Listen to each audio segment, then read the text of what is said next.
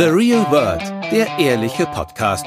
Manchmal habe ich dann so ein halbes Jahr später erkannt, dass ich besser auf mein eigenes Gefühl hätte hören müssen. Es geht um die Liebe. Das mit dem Sparkel, Funkeln, Kribbeln, es kommt nie mehr wieder zurück. Was ist denn das jetzt für eine deprimierende Botschaft?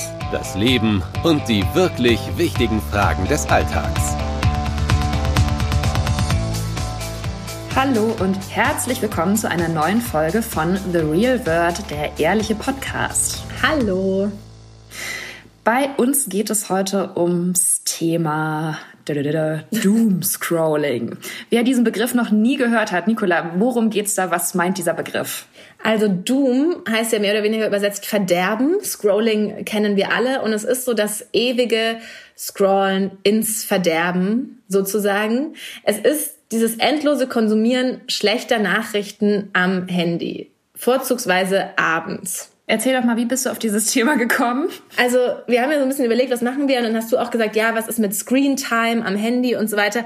Und dieses sowohl Screen Time als auch Doomscrolling ist für mich im Moment wirklich ein großes Thema. Ich weiß, dass das schon mal aufkam am Anfang der Corona-Pandemie. Für mich ist es aber im Moment auch irgendwie schlimmer geworden, dass ich wirklich abends im Bett liege und ich kann einfach nicht aufhören. Es ist bei mir nicht nur das Konsumieren schlechter Nachrichten, es ist das Konsumieren aller Nachrichten. Und ich kann irgendwie dieses Handy nicht mehr aus der Hand legen. Ich habe jetzt auch wirklich schon, ich habe Instagram, die App gelöscht. Ich hoffe auch jeden Tag, hoffe ich in unserer Iconist-Konferenz, dass nicht mir eine Instagram-Aufgabe zufällt, weil dann muss ich es wieder installieren.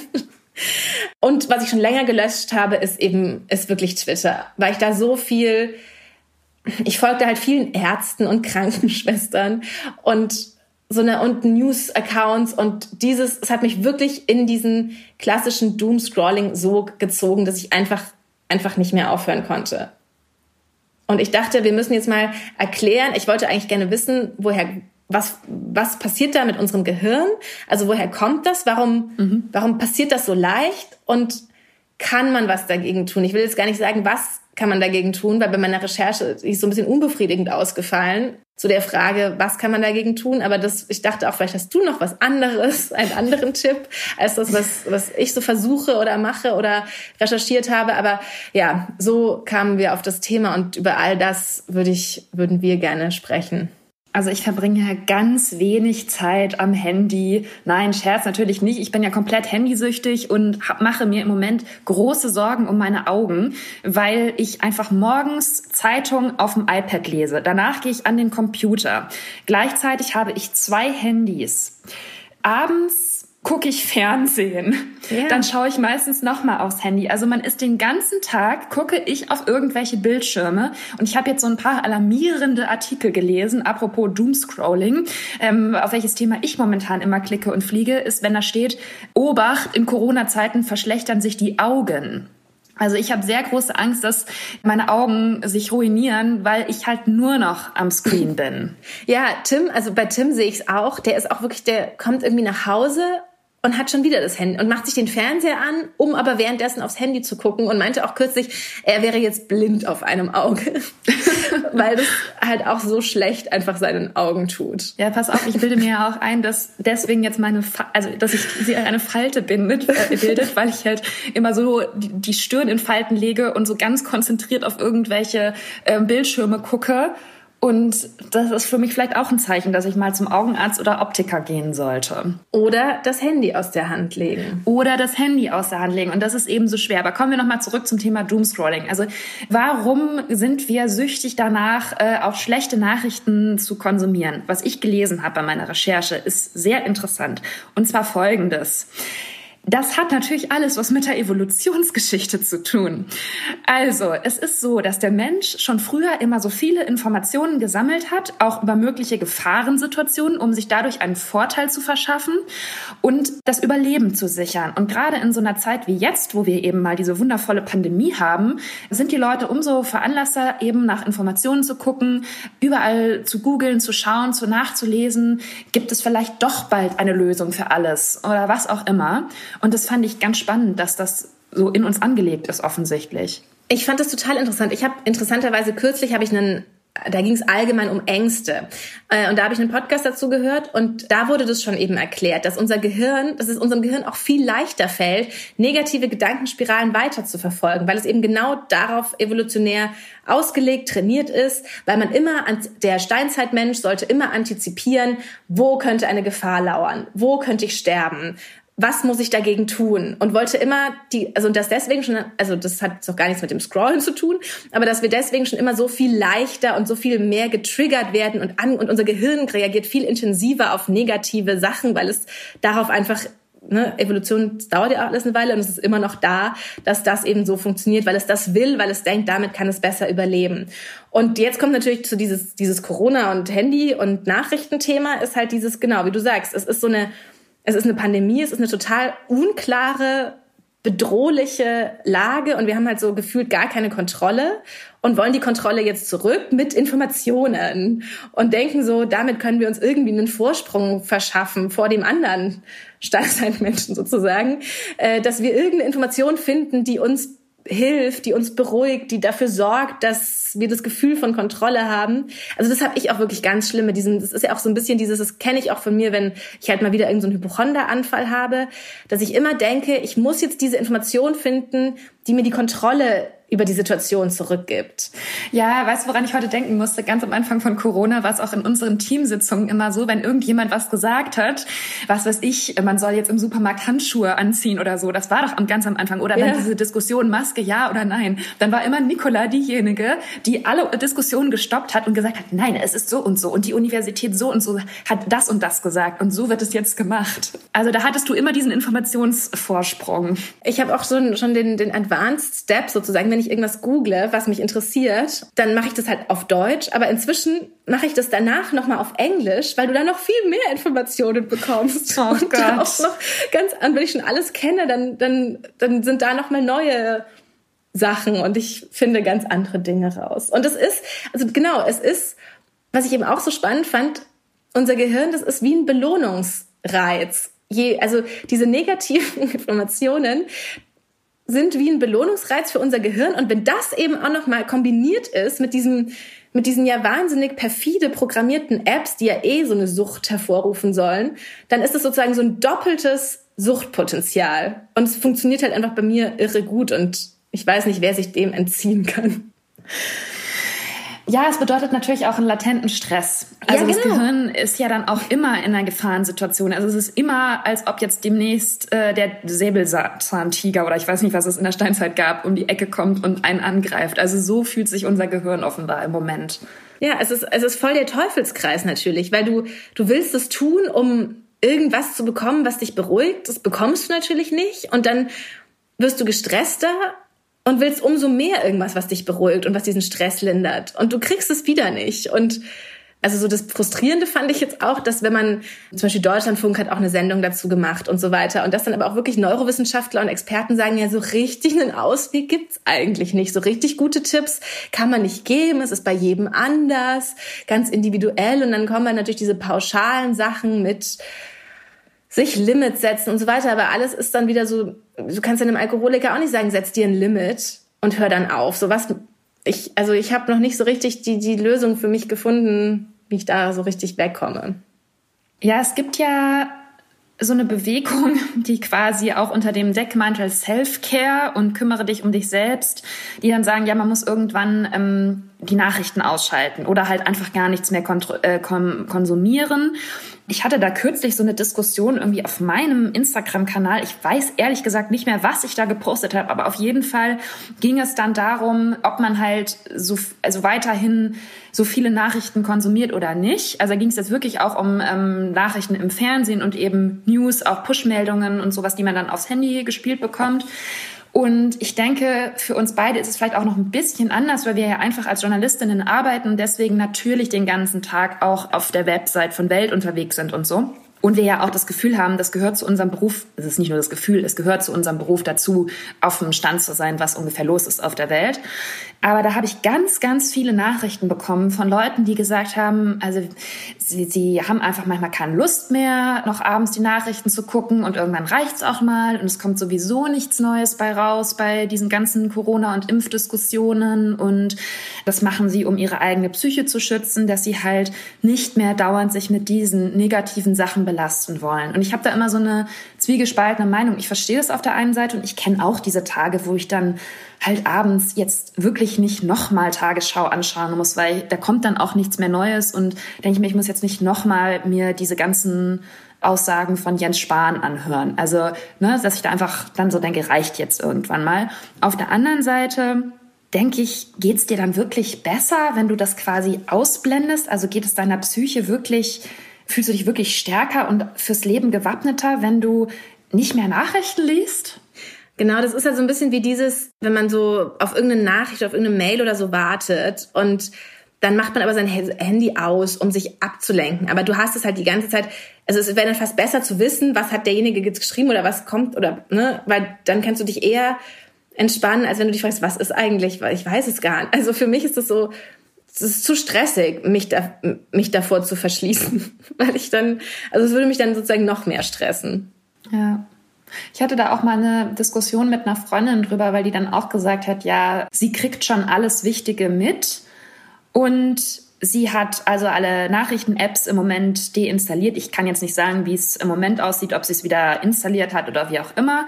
Es ist schon so, wenn man einen Tag nicht richtig äh, Tageszeitung liest, muss ich einfach sagen, dann habe ich das Gefühl, mir fehlt was an Informationen und ich bin nicht auf dem neuesten Stand. Und ich finde nicht, dass man auf irgendwelchen Kanälen schon irgendwie das Wichtige mitbekommt. Also ich sehe das schon so, dass ein gezielter Nachrichtenkonsum zielführender und sinnvoller ist für deine genau. Informationslage. Das ist es auch, wo ich nur zum Beispiel auch eben aufpassen muss, ist auch nicht Artikel eigentlich zu lesen von ja. Medienmarken, sondern diese Einzelfallberichte oder irgendwie so, über, auf die man oft auf Twitter oder so stößt, wo man ja auch psychologisch dazu neigt, die so zu überhöhen und denen so eine übergroße Relevanz darzustellen. Also mich hat es irgendwann halt wahnsinnig gestresst, wenn dann da jemand geschrieben hat, ja, bei mir auf der Station wurde gerade der Familienvater eingeliefert, 40 keine Vorerkrankungen, wir beatmen ihn jetzt. Oder wenn, mhm. ich folgte auch so eine Hausärztin, die dann sagt, ja, es kam heute wieder jemand in die Praxis und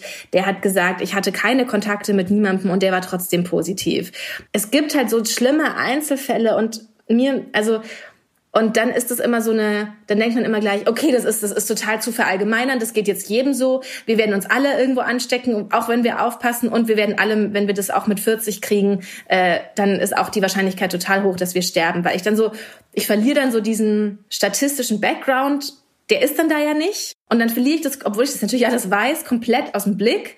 Und das waren dann am, bei Twitter vor allem am Ende so die Sachen, die ich dann weswegen ich dann schlecht geschlafen habe und wie auch immer und wo ich dann einfach dann fast eher wieder zurück muss zu den Artikeln auf Medienseiten, wo dann halt steht, okay, es sind so und so viel Prozent von den 30 bis 40-Jährigen im Krankenhaus. Davon sind es aber nur 0, irgendwas Prozent, also keine Ahnung, jetzt die Zahlen stimmen natürlich nicht, aber davon sind es halt nur sehr wenig Prozent, denen dann das und das passiert. Natürlich sind es ich also ich finde, glaube ich, wahrscheinlich findet es keiner schlimmer als ich, dass es diese Einzelfälle gibt und es macht mir sehr viel Angst, aber ich muss einfach, ich brauche dann auch noch diese diese Unterfütterung, damit ich da nicht komplett drauf einsteige, sondern weiß, das ist hier eingebettet in Fakten. Es ist ja. nicht die allerhöchste Wahrscheinlichkeit, dass das so sein wird. Aber im Übrigen in einem Artikel, den ich zum Thema Doomscrolling gelesen habe, wurde auch genau das empfohlen, dass man quasi, mhm. klar, wir sind jetzt aus dem Zeitungsbusiness, deswegen müssen wir auch ein bisschen Werbung machen für klassische Tageszeitungen ähm, oder Medienwebsites, aber dass man dann einfach quasi die Berichte lesen soll, die auch ähm, neutral sind, die die Zahlen analysieren, dass, dass das dann auch dir hilft, eben von diesem ganzen Social Media und guck mal hier, was du gerade genau so schön beschrieben hast, das Schicksal, das ist auch noch passiert und der sagt ja das und das und die und die Meinung, dass man sich eigentlich auch gut dadurch rausnehmen kann und sagt, okay, morgens zum Frühstück lese ich, was los ist, dann gucke ich vielleicht abends noch die Nachrichten und dann weiß ich Bescheid. Und wenn ich an dem Tag nicht die Kapazitäten habe, noch auf ähm, Social Media nochmal alles durchzuscrollen, dann hilft wahrscheinlich nur das, was du gemacht hast, nämlich die Apps zu deinstallieren. Genau, und zu den Apps, also das waren dann doch so ein paar konkrete Tipps, die man, die man geben kann, dass man sich zum verschiedene Accounts macht. Also dass man auf Instagram sich irgendwie einen Account macht, wo man nur irgendwelchen lustigen Meme-Accounts oder was auch immer folgt, so dass man dann, wenn man abends halt doch noch mal irgendwie zur Entspannung was durchscrollen will, dann geht man halt auf diesen Account und nutzt nur den und weiß, da passiert nichts, da kommt jetzt nichts. Ja. Und seinen Account, wo man halt doch die Kacheln von Welt und Spiegel oder was auch immer drin hat, den guckt man halt nicht mehr an. Das ist vielleicht so ganz konkret irgendwas, was man relativ einfach machen kann und wo man sich so ein bisschen so eine eigene Instagram oder was auch immer soziales Netzwerk Hygiene ja. aneignen kann, indem man so ein bisschen die Accounts trennt.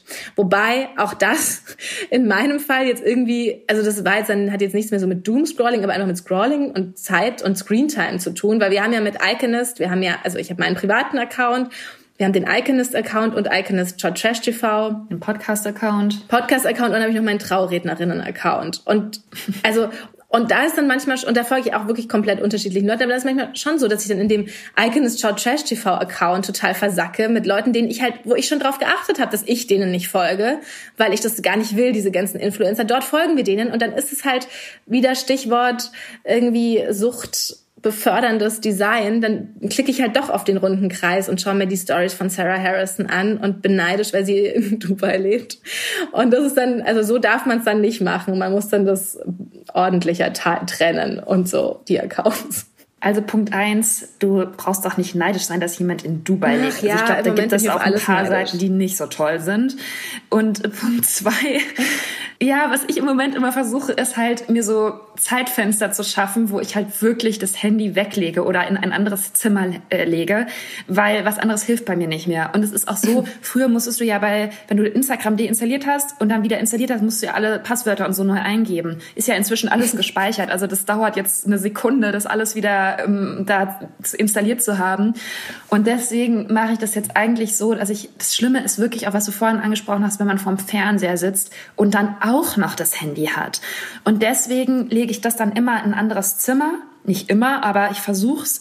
Und da erschrecke ich mich manchmal so doll, weil ich dann denke, das kann nicht wahr sein. Ich habe jetzt wirklich das Bedürfnis, auf mein Handy zu gucken, ob sich da irgendwas getan hat. Und neulich, so jetzt kommt, Achtung, eine peinliche Shame on me Geschichte, aber ich teile sie jetzt hier im Podcast habe ich dann sozusagen unter dem Vorwand, auf Toilette zu gehen, bin ich schnell in mein Zimmer gegangen und habe aufs Handy geguckt und bin dann wieder zurück ins Wohnzimmer, um mit meiner Mutter einen Film weiterzuschauen. Und ich wollte nicht, dass sie mitbekommt, dass ich jetzt schon wieder am Handy war und da geguckt habe, wo auch gar nichts passiert ist natürlich in der Zwischenzeit oder nichts von Bedeutung auf jeden Fall. Ja. Aber da habe ich gemerkt, du lieber Gott, ich muss mal was unternehmen.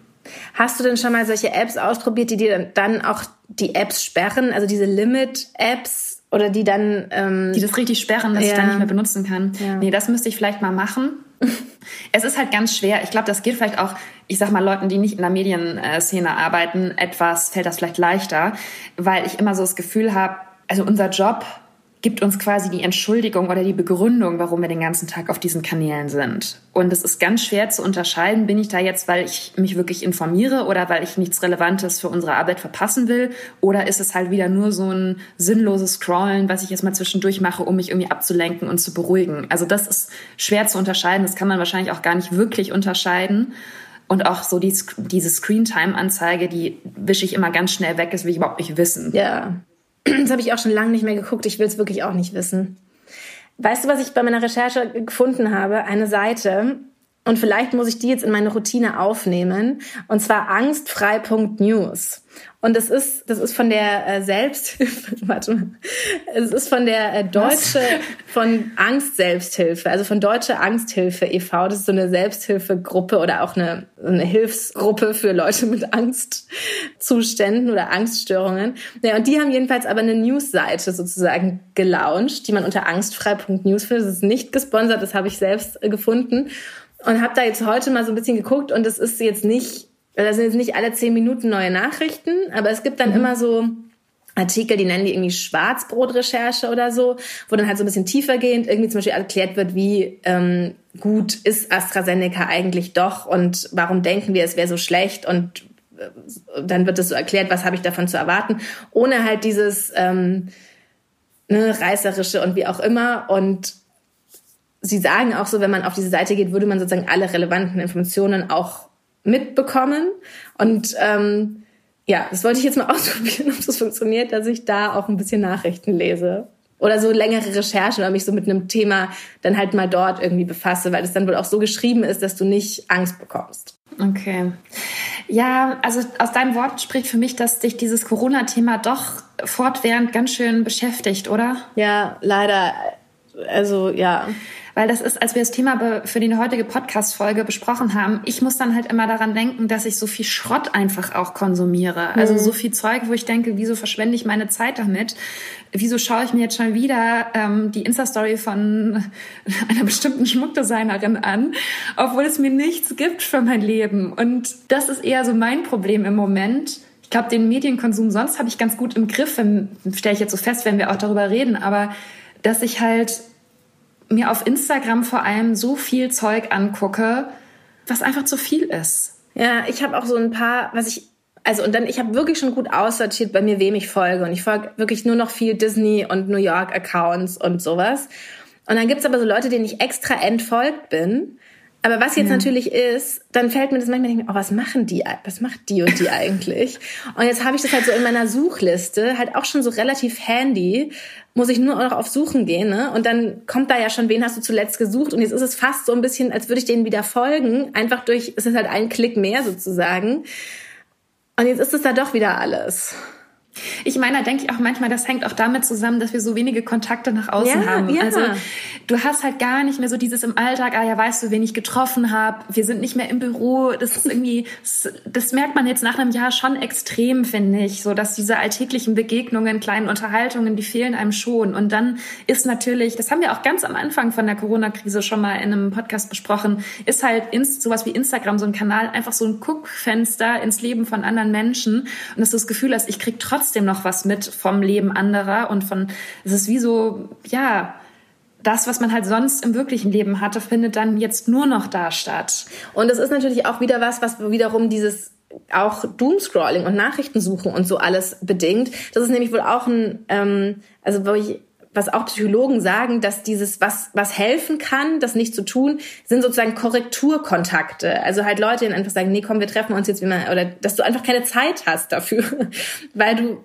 Kontakte hast, die dich ablenken und die ne? und das ist natürlich, also es sind gerade einfach die, die in Anführungszeichen besten Bedingungen, um da so in dieses Handy in der Hand halte Ding reinzurutschen. Ja. Hast du denn noch irgendeinen Tipp, wie man das schaffen kann, das Handy zur Seite zu legen? Ich hatte mal so eine App, ähm, weil ich bin doch eigentlich sehr natur- und tierlieb und es gab mal so eine App oder es gibt immer noch so eine App, die, ähm, wo du irgendwie Bäume pflanzt, je länger du nicht auf dein Handy guckst. Dann dachte ich so, das würde mich motivieren, ne, weil wenn du irgendwie vier Stunden nicht, dann wird ein Baum irgendwo gepflanzt. Und du siehst es dann eigentlich immer auf deinem äh, Sperrbildschirm, dass der Baum jetzt wächst und wenn du das Handy dann aber doch nimmst, dann wird es unterbrochen. Aber es ist einfach zu nervig. Es geht einfach nicht. Ich habe dann immer den Baum und dann habe ich es wieder gelöscht. Also diese App-Sachen funktionieren bei mir nicht so. Was man halt machen soll, ist dieses, dass man nicht direkt, also was bei mir halt dazu führt, dass ich super spät ins Bett gehe. Ich hänge halt ewig am Handy und danach lese ich dann ein Buch. Ich müsste halt jetzt mal damit anfangen, das zu substituieren, dass ich das Handy nicht mehr im Bett benutze, sondern nur das Buch. Ne? So weit bin ich aber noch nicht. Ähm, unsere Kollegin Anna hat doch auch neulich so einen ganz interessanten Artikel ja. darüber geschrieben. Bedtime Revenge Procrastination. Ja. Ähm, und das bedeutet, dass man quasi nachts am Handy das nachholt, was man an Zeit für sich selbst und für die eigenen Interessen tagsüber einbüßt, weil man zum Beispiel, also in dem Artikel ging es auch viel um Eltern, die halt im Moment so belastet sind, ähm, dass sie halt so gar keine Zeit für sich mehr haben und das, was sie gerne machen würden. Und aber ich meine, das kennt glaube ich jeder im Moment, dass man irgendwie gleichzeitig viel Zeit hat und irgendwie gefühlt dann doch wieder überhaupt nicht. Und dass man deswegen dann nachts halt auf die Seiten geht und da YouTube-Videos guckt oder irgendwelche sinnlosen Sachen sich reinzieht, weil man denkt, jetzt muss ich irgendwie auch mal was machen, was nur mich interessiert und was was nur mir irgendwie gehört. Ja, und das stimmt nämlich auch, weil früher war es ja auch oft so, dass man abends noch mal was gemacht oder dass, dass der Freund oder der Mann abends was gemacht hat und man auch abends mal nach der Arbeit Mann oder abends bei dir persönlich? Ehemann, mein Ehemann war manchmal abends nicht zu Hause. Und das war dann sehr hatte schön. ich und dann hatte ich auch mal so einen Abend für mich. Ja. Jetzt ist man ja immer abends zu Hause, weil man kann sich nicht mit Freunden treffen. Und dann ist es jetzt halt schon so, dass wir irgendwas zusammen oder er hat halt auch immer das, dass er eigentlich nichts anguckt und dass es ihn total entspannt, so durchzuschalten. So dritte Programme auch und sowas. Gestern haben wir ganz interessant im bayerischen Fernsehen einer Familie dabei zugeguckt, wie sie ein Haus komplett aus Holz gebaut haben. Also sowas hätte, wär, hätte ich mir sonst wäre mir gar nicht begegnet, wie auch immer. Sowas machen wir dann halt. Oder dann sitze ich daneben und er macht das und ich lese Zeitung. Und dann geht er irgendwann ins Bett und dann ist so die Zeit, wo ich denke, okay, jetzt kann ich noch mal, weißt Ja, du, ja, irgendwas ja. für mich machen. Es ist wirklich genau, also du brauchst das, um das zu verstehen, muss man gar nicht unbedingt Kinder haben, sondern ich verstehe es auch total. Ich verstehe es auch total, weil das, also im Moment fehlt mir auch immer so, ich kriege auch manchmal so kleine Wutanfälle, weil ich das Gefühl habe, ich habe keine Zeit für mich. Und es ist so wenig Zeit am Tag für Dinge, die nur mich interessieren oder die ich auch alleine mache. Und das, da- ich beruhige mich dann auch wieder nach einer Weile. Aber das, ich weiß nicht, das ist irgendwie so. Und da kann ich schon verstehen, dass halt dann sozusagen das Einzige, was einem noch bleibt, ist halt nachts irgendwas auf dem Handy zu machen oder eben dann ein Buch zu lesen oder wie auch immer. Also ich versuche schon im Moment immer mehr, ich lese schon auch mehr als früher, muss ich schon sagen, weil ich auch einfach merke, dass ich schlafe sonst einfach nicht ein, wenn, wenn ich abends noch aufs Handy im Bett gucke. Es funktioniert einfach nicht. Zum Beispiel habe ich jetzt eine App mit so einem Fitnessarmband, was auch meinen Schlaf aufzeichnet. Das also das heißt, dass ich dann abends doch immer noch mal das einschalte, dass ich jetzt den Schlaf aufzeichnen soll, bitte in dieser App und morgens natürlich auch als erstes gucke, wie habe ich denn geschlafen. Es ist so ein Teufelskreis einfach. Oh Gott. Ich übrigens habe ich jetzt ähm, Gespenster angefangen. Von Dolly Alderton das Buch. Ja. Und ja. wie findest du es? Oh, ich finde es irgendwie schön. Also ich finde, ich habe mir eben, also für alle, die, die, das Buch nicht kennen, das soll es geben. Sie datet eben so einen Typen, den sie auf einer App kennengelernt hat. Und dann ist das alles, läuft ziemlich gut. Und sie sagt auch schon, er ist mein Freund, sie ist bei ihren Eltern eingeladen. Und da ist dann so ein SMS-Verlauf, wie sie ihm schreibt. Und er wird immer wortkarger und irgendwann meldet er sich einfach gar nicht mehr. Und man versteht es nicht, warum. Man versteht es nicht. Und dieses, dieses Gefühl des Nicht-Verstehens, ich habe mich da so wiedererkannt gefühlt in meinen 20ern, dass schon alleine für so diesen Moment und für diesen SMS-Verlauf hat sich für mich schon gelohnt, dieses Buch zu lesen, weil es irgendwie so, weiß ich nicht, das fand ich irgendwie richtig, also so, so, so nervig, absurd es ist, dass sowas passiert, aber so schön fand ich es irgendwie, das zu lesen. Hast du da nicht auch ein bisschen Lust bekommen, wieder in Bars zu gehen und solche Sachen zu machen Ja, bei dem Buch? Schon so, ne? Mit Ja. Freunden einfach mal so einen Abend irgendwo zu sitzen und sich den ein oder anderen Wein rein zu zimmern. die trinken ja auch immer so viel. Die trinken auch so viel. Ja, das spielt ja auch in London. Ich glaube, Ja. da ist sowieso viel mit Trinken. Ja. Ja. Naja, das nur kurz off-topic. Wie kommen wir jetzt zu einem Fazit für alle Doomscroller da draußen?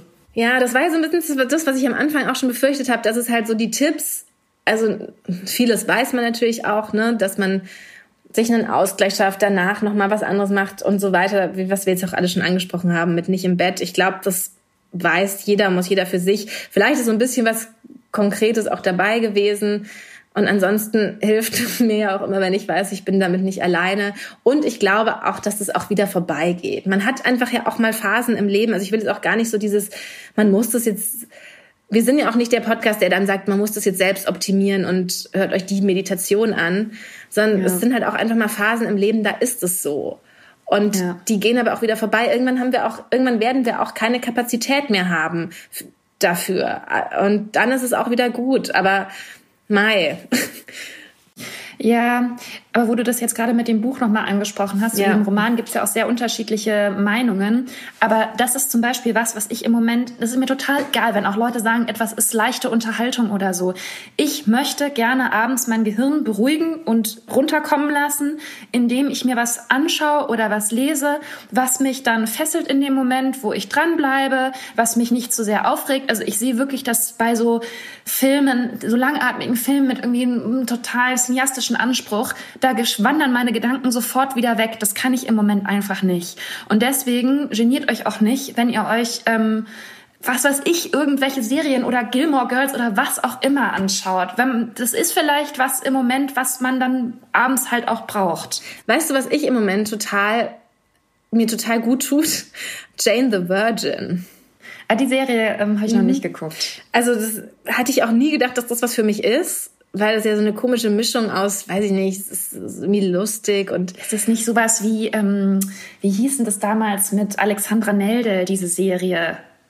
Oder verwechsel ich das jetzt gerade? Ist es so eine Telenovela? Also es parodiert so ein bisschen Telenovela. Es hat ja, es, es ist so ein bisschen so eine Mischung aus und das ist alles natürlich irgendwie absurd und Dings, aber es hat trotzdem so einen ganz smarten Ansatz, finde ich, aber es ist so super leicht zu konsumieren und es gibt ganz viele Staffeln und das ist irgendwie gerade so, das ist sowas, was ich dann halt mache, wenn, wenn Tim im Bett ist. Ja, also ich kann ja vielleicht noch am Schluss zwei Serienempfehlungen geben, nämlich ähm, genau. The Good Wife schaue ich jetzt im Moment. Das hat ja irgendwie auch so sieben Staffeln, also da ist man dann erstmal versorgt, wenn man abends nichts findet, äh, was man jetzt sich wieder anschauen kann. Und auf Amazon gibt's auch eine ganz gute schwedische Serie, die heißt äh, The Restaurant. Ich weiß nicht, ob du die kennst. Da geht es um Nachkriegszeit in Stockholm und um einen, eine Familie, die ähm, so ein Restaurant führen und dann die ganzen Probleme, die dann damit so aufkommen, äh, sind auch drei erwachsene Kinder, die dann so jeder ihren eigenen Weg gehen. Und es ist so ein bisschen wie Kudam 56 auf Schwedisch. Aber mir gefällt es ganz gut und es ist auch so, manchmal finde ich bei diesen deutschen Serien, die Schauspieler hat man schon alle so oft gesehen, dass man nicht mehr kann. Und da finde ich, ist das so eine ganz gute Abwechslung. Und das sind so zwei Serien, die ich im Moment, mit denen ich mein Gehirn irgendwie abends gut beruhigen kann, dann bereit bin, um ein Buch noch im Bett zu lesen und dann einzuschlafen. Hast du The Wilds eigentlich geguckt auf Amazon? Das kann ich noch empfehlen. Wie heißt das? The Wilds da stürzen so acht Teenager-Girls auf einer einsamen Insel ab. Und dann müssen sie überleben und dann ist aber alles ganz anders, als es scheint. Nein, das kenne ich noch nicht. Da werde ich mir das dann auch, auch nochmal ansehen. So ein bisschen so in Richtung Trash, aber schon auch ganz gut und faszinierend gemacht. Und das, finde ich, fällt auch in die Kategorie, wie du es gerade beschrieben hast. Also das noch okay. dazu. Also ich hoffe, es war jetzt äh, irgendwas dabei für den einen oder anderen und wenn es nur eine Serienempfehlung war. Aber genau. ja, also einfach akzeptieren, dass im Moment eine schwierige Zeit ist. Ja. Und sonst auf den ähm, The Real World Podcast Account gehen und uns eine Nachricht schreiben. Also ihr Lieben, das war's von uns für heute. Äh, wir hören uns nächste Woche wieder. Lasst uns gerne wissen, wie es euch geht mit dem Thema Medienkonsum. Und bis dahin. Macht's gut. Das war The Real World, der ehrliche Podcast. Jeden Sonntag neu. Mehr Folgen gibt es auf allen Podcast-Plattformen und mehr von Julia und Nicola findet ihr auf Instagram unter at The Real World Podcast.